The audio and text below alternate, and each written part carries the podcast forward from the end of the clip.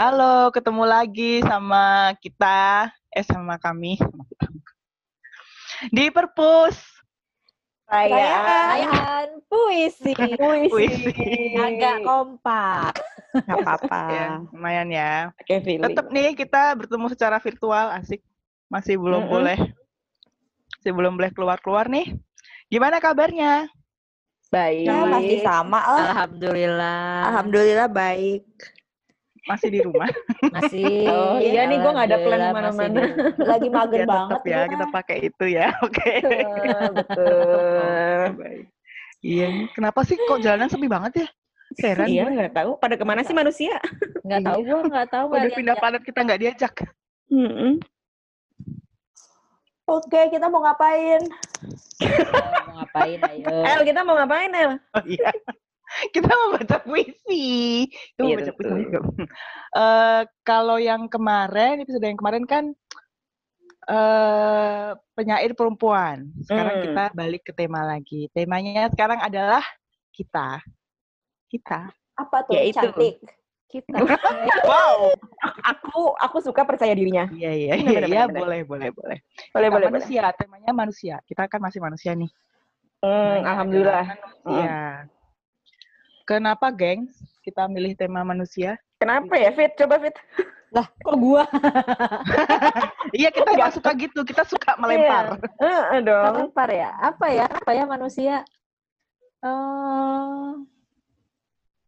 Apa karena manusia selalu seru untuk diomongin asik. Karena semua inti bahan puisi ya ngomongin manusia nggak sih sebenarnya? Ada manusianya lah minimal gitu ya. Adalah ya. Biasanya iya dan masih lagi berhubungan dengan yang lagi terjadi sekarang juga kayaknya masih relate banget ya kalau kita ngomongin tentang manusia dan kemanusiaan. Dan sifat-sifatnya ya. Dan sifat-sifatnya yaitu membutuhkan makanan, membutuhkan oksigen, dan butuh bersosialisasi. Beradaptasi. Iya, ternyata butuh sosialisasi emang benar manusia itu. Dan iya betul ya. Gue udah mulai stres nih. Kayak curhat-colongan. Kabar hiung. Oke, kita mau langsung mulai aja. Bos. Langsung aja sih. Okay, jadi kuasa di Anda ya. Untuk memilih ini kuasa di Arina urutan. Urutannya. Urutan akan berdasarkan jarak dari rumah saya. Repot ya. Ribet banget. Dari yang terjauh yang terdekat nih. Buka Google Maps dulu nih. Dari yang terdekat dulu dong. Oh, dong. Waduh. Silakan saudara Anggiandra. Iya, sering pulang bareng. Iya, benar-benar. Nebeng mania. Oke, di sore hari ini gue akan membacakan lagi-lagi ini kayaknya jangan bosen ya kalau gue selalu berlabuh pada puisi-puisi Wiji Tukul lagi. Karena menurut gue untuk tema ini Wiji Tukul adalah orang yang dia punya banyak sekali karya-karya yang karena karyanya dia memang sangat berputar di sekitar manusia sih. Oke, dan dari semua itu yang menarik perhatian gue ada judulnya adalah Sajak Bapak Tua. Oke. Sajak Bapak Tua. Bapak tua. Kulitnya coklat dibakar matahari kota. Jidatnya berlipat-lipat seperti sobekan luka. Pipinya gosong disapu angin panas. Tenaganya dikuras di jalan raya siang tadi. Sekarang Bapak mendengkur. Dan ketika bayangan esok pagi datang, di dalam kepalaku, distingkat itu tiba-tiba berubah. Jadi ikan kakap raksasa. Becak-becak jadi ikan teri yang tak berdaya. Solo, Juni 1987. Ya. Gitu guys. Tahun berapa tuh?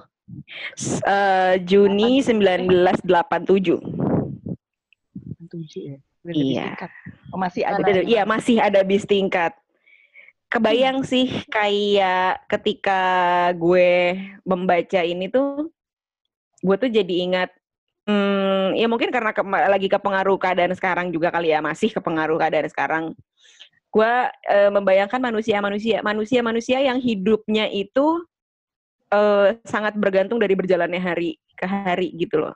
Kayak misalnya kebayang gue sosok si bapak tua ini adalah, kalau kita sering apalagi khususnya di daerah-daerah kayak di Solo, di Jawa gitu kan, kita banyak ngelihat orang-orang yang padahal sudah sangat sepuh tapi dia masih gigih bekerja, khususnya bekerja yang di jalan, bekerja yang apa ya, kalau dibilang yang kayak mereka menyerahkan dirinya kepada bagaimana waktu akan membawa mereka gitu loh. Manusia nggak punya ekspektasi gitu. Gue nggak tahu, mungkin ini kurang tepat juga ya. Cuma gue melihat mereka adalah orang-orang yang ya gimana hidup ngalir aja gitu loh. Orang manusia yang setiap harinya gambling gitu jadinya gitu. Kayak mungkin kalau gue dan teman-teman perpus lah minimal gitu. Mas tipe yang kita ya nggak tahu ya, correct me if I'm wrong juga. Kita adalah orang yang mungkin kita punya, oh ya gue mau gini, gue mau gini, gue bisa gini-gini. Maksud gue orang-orang yang tidak menyerah sama bagaimana kehidupan membawa mereka gitu loh. Gue melihatnya kita, minimal kita berempat itu seperti itu. Cuma di luar banyak juga bapak-bapak tua yang ini gitu loh. Orang-orang seperti bapak tua ini yang ya udah gitu. Dari hari ke hari kayak ibaratnya dia tuh apa ya, hidupnya tuh bergelantungan dari satu akar lambat ke akar lambat lain kayak gitu loh, kayak hep lompat gitu. Bayangan gue tuh di kepala gue langsung kayak gitu. Dan ketika dia tidak melihat di depan saat dia sudah harusnya melompat dan tidak ada pegangan, dia mau kemana ya, kayak gitu. Manusia yang hidupnya benar-benar sangat day to day gitu tuh, di masa seperti ini tuh bagaimana mereka bertahan ya, kayak gitu. Dan banyak manusia seperti itu, dan ini juga kan jadi salah satu isu yang lumayan, yang sangat santer kan di tengah kondisi sekarang, bahwa orang yang memang sangat bergantung pada roda perekonomian per hari gitu. Bagaimana mereka bisa keep up dengan keadaan seperti ini gitu. Bagaimana cara mereka survive? Itu sih yang kayak lumayan sebenarnya, soalnya hal ini sangat mengganggu pikiran gue sih. Belakangan ya kesepian is a thing gitu ya. Sudahlah ya kalau kesepian, tapi gue tidak kurang satu apapun setidaknya gitu loh. Cuma di luar sana gue berpikir bagaimana dengannya itu. Manusia-manusia yang tidak sedikit jumlahnya itu di luar sana. Udahlah, ancaman wabah ini juga adalah hal yang sudah cukup berat gitu, ditambah mereka harus mikirin anak istri makan apa, atau gue akan dapat uang dari mana, atau kapan gue bisa begini, kapan gue bisa begitu, bla bla bla gitu sih. Klik ya. Oh, iya gitu. Iya. Kalau lihat thread-thread di Twitter atau Instagram gitu kan banyak ya yang ceritain soal kondisi mereka gitu, kayak misalnya tukang nasi goreng lah atau penjual apa gitu. Itu kadang-kadang gue skip karena kayak nggak kuat aja gitu ngeliatnya. Gue di sini line yang sangat memukul buat gue adalah, dan ketika bayangan esok pagi datang, di dalam kepalaku bis tingkat itu tiba-tiba jadi berubah, jadi ikan kakap raksasa, beca-beca jadi kenteri yang tak berdaya. Bayangan gue tuh orang-orang yang seperti ini ya, bahkan yang hanya bisa menjadi hiburan dia dalam mimpi dan hayalan gitu. Karena hanya itu yang gratis dan tersedia gitu, dan dia punya full control sama itu. Jadi makanya ketika banyak orang kita melihat kayak, wah ini kenapa sih orang miskin tuh mudah sekali dibuai mimpi ya, karena cuma itu yang bisa mereka punya kendali gitu, mimpi gitu. Mumpung mimpi itu masih gratis buat mereka. Mumpung mimpi itu masih gratis buat mereka gitu. Ya mungkin mereka tidak difasilitasi entertainment, tidak punya, atau mungkin tidak kepikiran ke arah sana gitu kayak. Iya. Ya gitu sih. Udah gitu aja guys. Oh, wow, misi pertama udah begini. Sorry. Iya. Udah surem banget ya. Gue ada sedikit agak cerah gitu ya. Setelah kemarin kan sempet ikutan nonton konser di rumah aja tuh yang diadain sama Narasi TV ya. Dan itu kan ada link ke sumbangan. Jadi sambil lu nonton konser, lu nyumbang di situ. Banyak terserah, ada yang cuma nyumbang 10.000 juga fine, 100.000 atau berapa. Dan terakhir itu gue gak tau ya, terakhirnya tuh berapa. Coba pas gue nonton terakhir yang di Kempot itu udah 8M. Ah, hasilnya 9M ya? Lewat 9. Oke, ya. Itu kan katanya akan selain kepada tenaga kesehatan, itu juga nanti menyasarnya kepada orang-orang yang bapak-bapak yang dalam puisi Anggi tadi itu juga menjadi target bantuannya nantinya. Semoga sih amanah yang di ini sebenarnya, dan gue agak lumayan apa ya, itu tadi ada titik cerah bahwa kemanusiaan tuh masih ada, orang-orang baik tuh masih ada, dan kita masih mau ngebantu sesama. Memang apa yang mereka alami itu berat, tapi ya kita semua, meskipun kita dalam kenyamanan rumah masing-masing juga bisa merasakan kepedihan. Gue nggak bisa bilang I know how you feel, but ya ngerti lah ya, maksudnya kita bisa merasa empati, simpati kepada mereka yang berjuang di luar. Yep. Gitu sih. Oke, yuk lanjut aja. Kalau secara biasanya perjalanan yang gue tempuh kalau dari rumah ke Jakarta, itu kalau dari Anggi, paling deket lagi adalah saudara Fitria. Oh iya, benar-benar. Masuk kantor ya, langsung keluar tol. Iya, benar. Benar-benar. Okay. Silakan. Baik, saya akan membacakan. Saya akan kembali kepada penyair pertama yang kita bahas di perpus ya, Bapak Saparnijo Kedamono. Oh, itu pertama ya? Iya. Wow, udah kayak panjang banget gitu loh episode-episode kita. Udah bertahun-tahun gitu ya kita melakukan ini. Emang banyak loh, udah bisa dibanggakan. Iya, nggak ke-tracking lagi. Terus kita. Oke, langsung aja.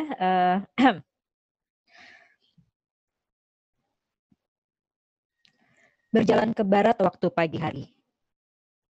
Waktu aku berjalan ke barat di waktu pagi, matahari mengikutiku di belakang. Aku berjalan mengikuti bayang-bayangku sendiri yang memanjang di depan.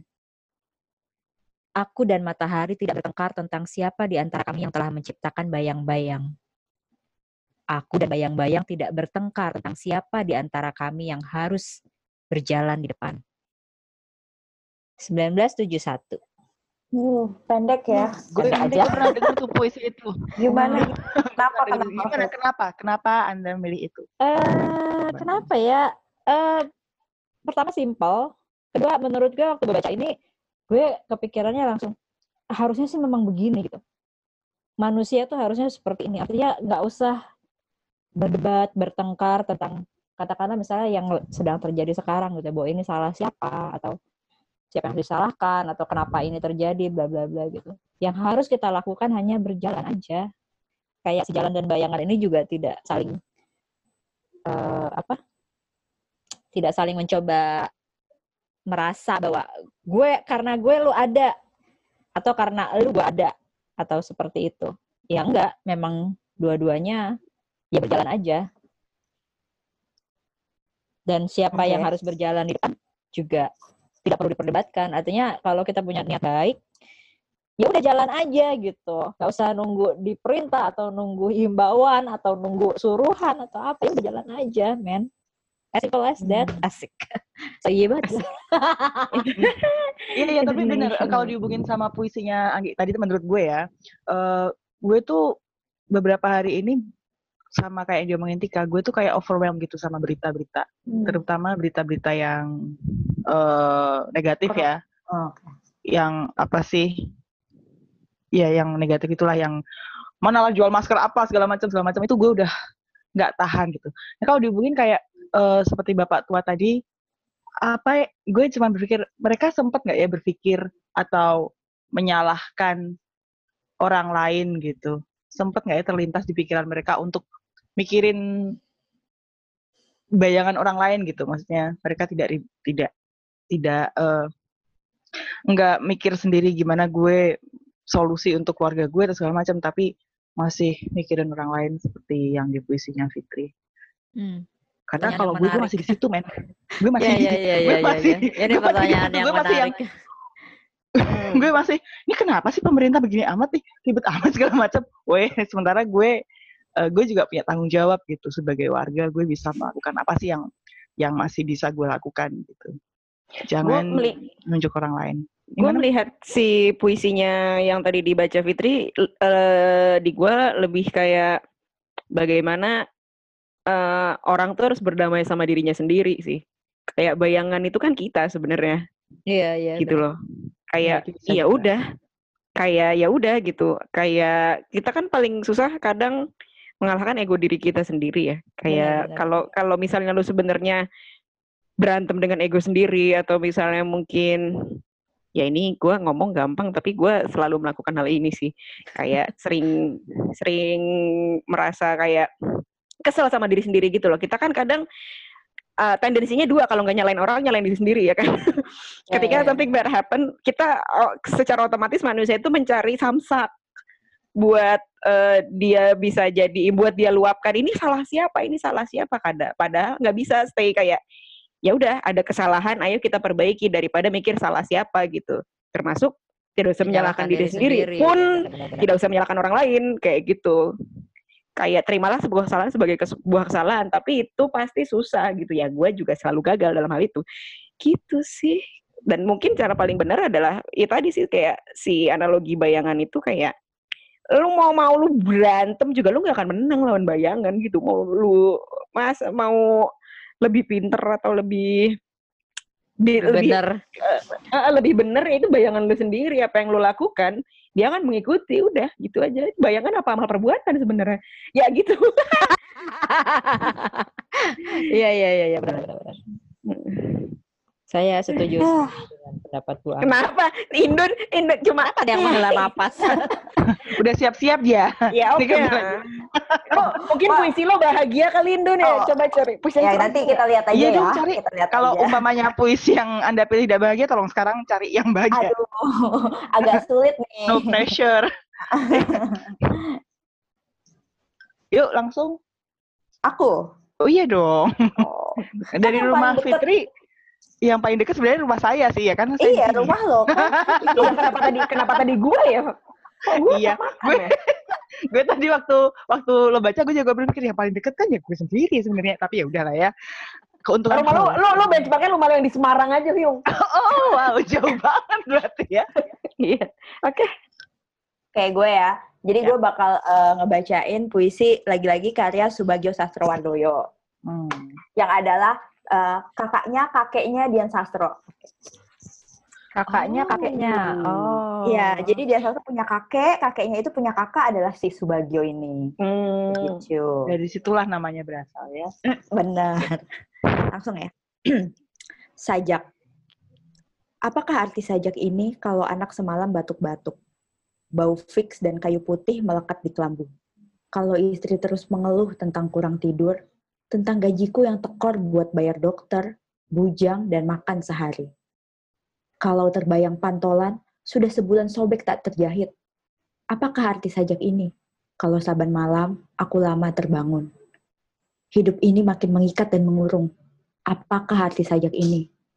Piaraan anggrek tricolor di rumah, atau pelarian kecut ke hari akhir? Ah, sajak ini. Mengingatkan aku kepada langit dan mega. Sajak ini mengingatkan kepada kisah dan keabadian. Sajak ini melupakan aku kepada pisau dan tali. Sajak ini melupakan kepada bunuh diri. Sudah. Mane cerah nih. Ya. Kecuali anggrek tricolor.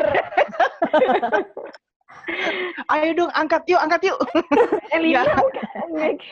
Enggak. Gue puisi ini tuh kayak gue bukan penyair, gue cuma penikmat puisi, tapi gue bisa membayangkan dengan puisi yang Tika tadi bacakan tuh kondisi emosional seorang penulis puisi atau pekerja seni lah, karena ada sesuatu di dalam seni yang mereka sangat pegang erat untuk, katakan dalam tanda kutip, untuk menyelamat kewarasan gitu, meskipun tidak bisa menjadikan senderan secara ekonomi, secara finansial, tapi di situ kita waras. Makanya ada di seni sehat. Di seni sehat apa sih? Ada promosinya ya. Oh ya. Alasan mengapa gue memilih puisi ini karena nggak ada yang nanya. Oh iya, kenapa Tika? Iya, mohon maaf. Ya, sebenarnya ini agak mirip-mirip sih sama puisi yang pertama tadi yang Wiji Tukul, karena ini mengisahkan kenyataan gitu, realita yang harus dihadapi manusia yang mungkin tidak seberuntung kita misalnya ya. Dan kalau di sini dia ditambah lagi, dia punya pelarian yaitu puisi ini. Jadi sastra buat dia tuh sebagai pelarian gitu loh. Dan maksudnya sebagai manusia aja. ya penting punya pelarian apapun itu sih sebenarnya. Karena bener. Ya karena kita nggak akan bisa menghadapi realita tanpa ada pelarian gitu. Benar-benar. Alangkah baiknya jika pelarian itu menghasilkan suatu karya gitu ya. Iya, bisa. Tapi enggak juga nggak apa-apa sih, kayak pressure banget gitu. Udah pelarian disuruh bikin karya. Udah pelarian, kita di situ disuruh ada pressure lain nih di pelarian tersebut.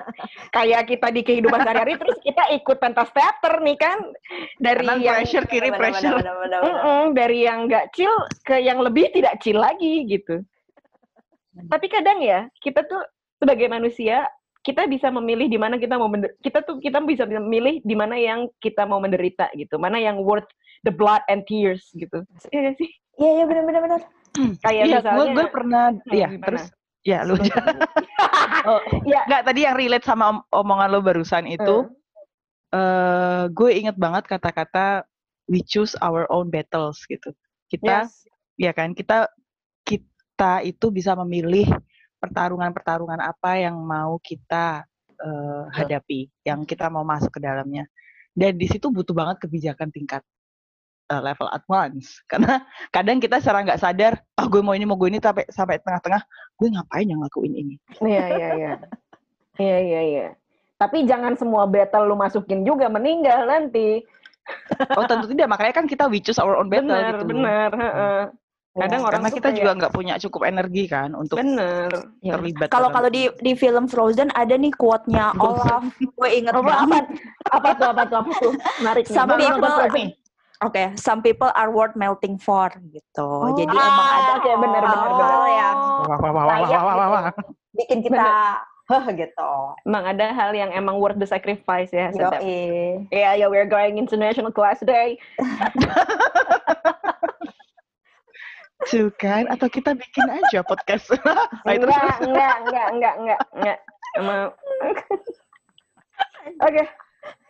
Oke. Lanjut ya ke puisi yang terakhir. Atau masih ada yang lagi mau dibahas tentang Olaf? Olaf? Iya, gara-gara dari dia bilang Olaf itu aku ingat meme-nya Olaf yang Elsa. Itu yang apa? Dia nyariin Elsa, Anna, Sven, Mujianto. Siapa Mujianto? Gak baru tahu ya? Enggak. Gue tahu sih, tapi lucunya tuh kalau dilihat aja fit, bukan buat diceritain gitu loh. Enggak. Ya, sorry. Lama ya. Langsung keingetan ke meme itu, dan bagaimana gue langsung ngakak begitu ngelihat meme itu. Oke, anyway, lanjut. Oke. Sorry. Lanjut ya. Kali ini gue mau membacakan puisi dari teman kita bersama, Angelina Eni. Di buku dia yang paling baru, kolaborasi sama Robin Block di In Between. Judulnya Semesta Semestinya. Semesta semestinya menemukan kita di sebuah ceruk batu kali yang dialiri air bening seperlima menuju samudra. Kita tersangkut dan bertahan pada apa yang kita yakini. Mungkin cinta, sebelum arus sungai menghanyutkan kita. Semesta semestinya melambungkan kita menuju matahari. Menghindari sengatnya yang melekat kita bernaung di bawah awan-awan yang segera berarak menuju barat. Semesta semestinya menyelimuti kita dari hawa yang terlampau dingin. Membekukan kita dalam asmara gama sehingga kita dapat menari kembali esok hari. Berpasangan. Semesta semestinya mencekoki kala dengan anggur masam terenak sehingga kita bisa membungkus waktu dan memandanginya dari balik jendela. Tetapi semesta semestinya tidak. Semestinya semesta tidak memusuhi kita. Tetapi iya. Sepertinya semesta tidak menginginkan kita. Dua manusia bernomor ganda berkhotbah tentang cinta. Sepertinya semesta berkata tidak pada waktunya. Tidak pada tempatnya. Sekian. Aduh. Kenapa nih Elina? Kenapa ada aduh cinta? Kenapa tadi yang aduh, siapa yang tadi aduh? Fitri ya. Pujianto. Gue Pujianto. Gue itu masih diterusin Pujianto nih masih. Lanjut. Gue pertama kali dengar puisinya ini itu pada saat mereka pentas di Salihara kalau nggak salah. Gue suka banget cara mereka membawakan. Terus pada saat itu gue nggak tahu kata-kata pastinya ya, karena kan dia agak dimusikalisasi gitu. Tapi terus kemarin baca, gue kayak agak setengah terpahok karena manusia itu kan kecenderungannya mereka minta bersungguh-sungguh gitu. Enggak, semestinya gue dapat ini, gue semestinya bisa ini, semestinya gue bisa sama dia gitu. Tapi pada saat semesta atau apalah kekuatan tertinggi di atas kita bilang enggak, kita nggak mudah menerima kenyataan gitu, nggak mudah, denial dulu, nyalahin orang dulu tadi kayak yang kita bahas sebelumnya. Itulah guys, kenapa saya memilih puisi itu, karena sangat human, very human. Gitu. Dulu ya, jelas dong. Saya kan manusia. Sekarang lebih, nggak ada karakter developmentnya. Ya? Nggak, tapi menurut gue itu puisi ini tuh kayak mencerminkan satu tahapan yang harus dilalui setiap kali kita berproses gitu. Marah dulu ada angernya gitu, habis itu denial lah segala macam. Gue juga nggak apal urutannya, tapi sangat mewakili emosi manusia sih menurut gue puisi ini. Iya, dan gue mau memberikan kredit pada yang mengarang itu. Maksudnya permainan katanya, semesta, semestinya, itu kayak mudah diucapkan dan artinya juga dalam dan ya enak didengar. Kata-katanya tuh nggak cuma cantik, tapi maknanya pas. Iya, dan bisa jadi hashtag beberapa semesta. Oh, ya, anaknya campaign banget nih ya, campaign banget. Iya, dan kata-kata yang terakhirnya kan apa tadi? Tidak pada waktunya, tidak pada tempatnya. Kayak ya udahlah, gue terima aja gitu apa yang terjadi. Gue nggak tahu ya apa yang dimaksudkan oleh penulisnya, tapi di depan itu gue yang perasaan yang gue tangkap dari depan itu adalah marah gitu atau nggak terima segala macam, tapi di akhirnya dia menutup dengan sepertinya semesta berkata tidak pada waktunya, tidak pada tempatnya. Jadi pada akhirnya pasti sadar penerimaan. Gitu. Manusia ya marah aja dulu. Enggak. Benar. Iya, gas dulu. Benar. Kok pada diem ini? Udah mau maghrib, kalau diem kesambet. Jadi gitu guys, dari manusia. Kira-kira apa kesimpulan yang kita bisa tarik dari kerapat puisi? Buruan sebelum aja maghrib nih. Capek jadi manusia. Iya, suaranya masuk loh. Iya, itu aja, capek ya jadi manusia itu pelik.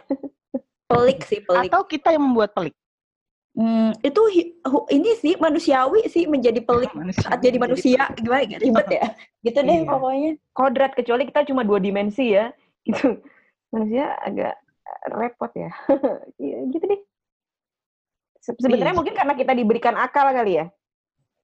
Iya, jadi complicated ya perasaannya. Akalnya, perasaannya segala macam tabrakan. Gue kadang suka membayangkan atau suka iri gitu kalau gue temuin orang yang pikiran dan perasaannya sejalan terus, kayak nggak ada komplikasi, kayak nggak ada keributan gitu. Ya, kayak nggak bikin ribet, sehat.